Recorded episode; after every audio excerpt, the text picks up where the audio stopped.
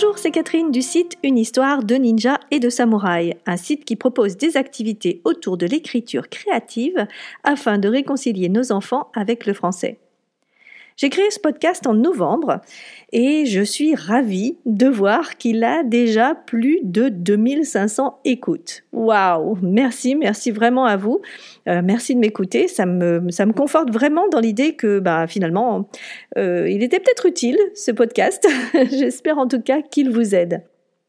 Alors aujourd'hui, contrairement à ce que je vous avais annoncé la dernière fois, je ne vais pas vous parler de psychologie positive, mais je vais plutôt revenir sur des principes d'apprentissage qu'il est, à mon avis, essentiel de comprendre avant de juger le travail de son enfant.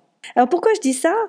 Euh, Parce que j'ai eu une conversation il y a un mois environ, je crois, euh, une maman qui, qui était vraiment désespérée. Mon fils ne comprend rien à rien, il connaît les règles, il les sait par cœur, il fait bien ses exercices, mais quand il s'agit de les appliquer dans une dictée ou dans n'importe quel autre texte, ben, il n'y a plus personne. C'est vraiment la cata.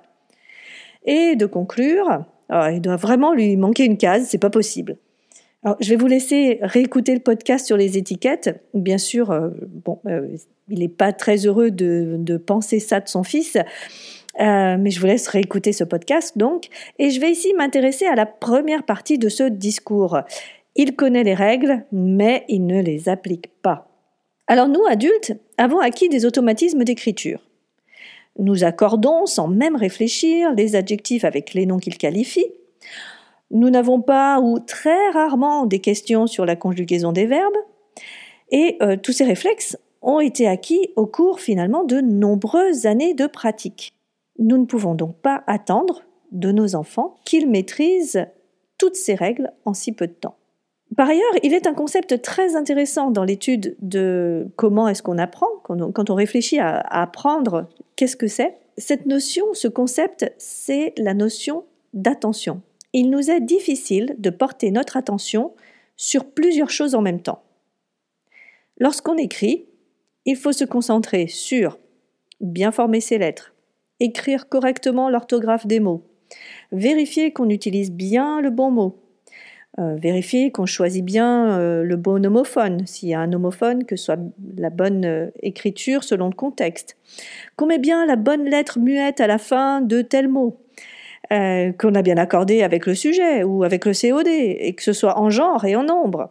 Bref, lorsqu'un enfant apprend tout ça, il ne va pas pouvoir avoir tout juste tout de suite il ne va pas pouvoir appliquer tout tout de suite. Il aura peut-être porté son attention sur les accords des adjectifs, mais il aura oublié les accords des verbes. Quand on a compris et accepté ce phénomène d'attention, on est beaucoup plus compréhensif. Alors l'autre jour, euh, un de mes élèves me disait qu'on était multitâche, qu'on était tout à fait capable de faire plusieurs choses en même temps. Alors ça m'a fait rire et je l'ai renvoyé sur une conférence euh, de TED très bien faite euh, qui est menée par Eric euh, Gaspard. Je vous mettrai le lien. Et donc l'orateur nous montre que d'une part, nous ne sommes attentifs qu'à ce à quoi on fait volontairement attention.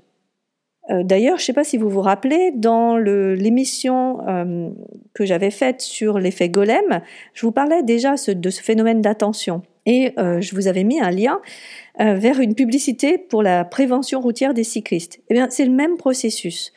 On ne peut avoir euh, mettre son attention que sur quelque chose sur lequel on a volontairement mis, euh, décidé de mettre son attention. Pour notre enfant, c'est pareil.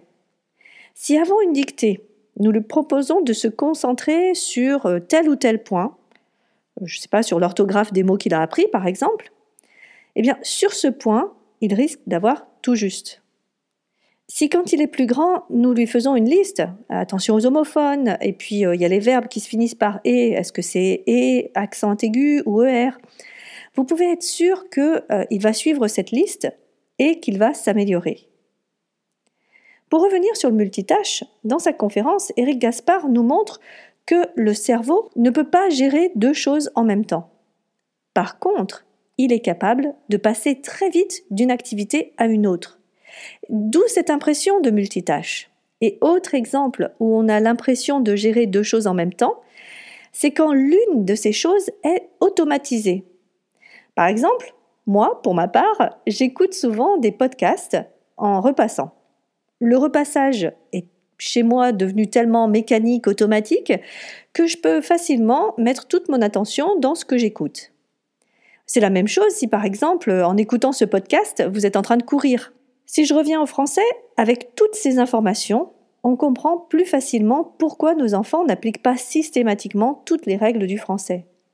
Et soyons honnêtes, nous-mêmes, quand on rédige un mail, le premier jet contient souvent des fautes ou des incohérences.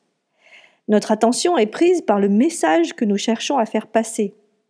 Nous nous relisons plusieurs fois pour être sûrs, et quand bien même nous avons fait très attention, il arrive souvent que nous ne voyons la coquille qu'une fois le message envoyé. Est-ce que ça vous est déjà arrivé? Moi, ça m'est arrivé plein de fois. Pour nos enfants, c'est pareil. La relecture est essentielle et il n'est pas toujours évident de détecter ses propres fautes. Il y a toujours une petite voix qui a tendance à nous dire Non, non, c'est bon, euh, vas-y, passe, il n'y a pas de faute là, c'est bon, t'es assez bon là. Et notre regard glisse doucement sur les erreurs sans les voir. Donc il faut vraiment se dire hmm, Il y a des fautes, elles sont quelque part, où est-ce qu'elles sont?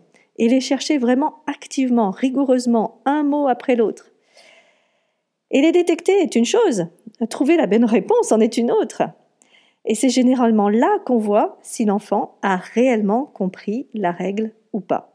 Donc, si je résume, notre enfant n'applique pas encore les règles qu'il connaît pourtant parce que, petit 1, il met peut-être son attention sur autre chose. Regardez bien et voyez les choses qu'il ajuste. En plus, euh, bah, c'est bon pour le moral, pour le sien autant que pour le vôtre.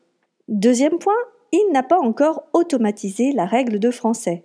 Il l'a comprise, mais ne pense pas à l'appliquer dans un autre contexte. Ou bien il ne l'a pas encore assez rencontré pour pouvoir l'appliquer. C'est pas devenu un réflexe. Troisièmement, il n'a en fait pas réellement compris cette règle. Il utilise une certaine logique pour répondre aux exercices, mais n'a pas complètement intégré le mécanisme, la méthode, le raisonnement à avoir à propos de cette règle. Voilà, j'espère que cela vous aidera pour mieux comprendre et mieux aider votre enfant la prochaine fois qu'il vous rendra un travail écrit avec des fautes. Si vous avez des questions par rapport à ce podcast, vous pouvez m'écrire soit en remplissant le formulaire de contact sur mon site ou en m'envoyant un message privé sur Facebook ou encore en laissant un commentaire sous cet épisode. J'adore vous lire et je réponds toujours à vos messages. Et si le français à la maison est devenu un sujet sensible et que vous souhaiteriez que votre enfant s'améliore tout en prenant plaisir à écrire, allez découvrir mes offres sur le site. La semaine prochaine, je pense cette fois vous parler de la psychologie positive, toujours euh, dans l'optique d'améliorer votre relation avec votre enfant pour créer un cadre constructif, fertile, nourrissant pour apprendre naturellement et en douceur le français.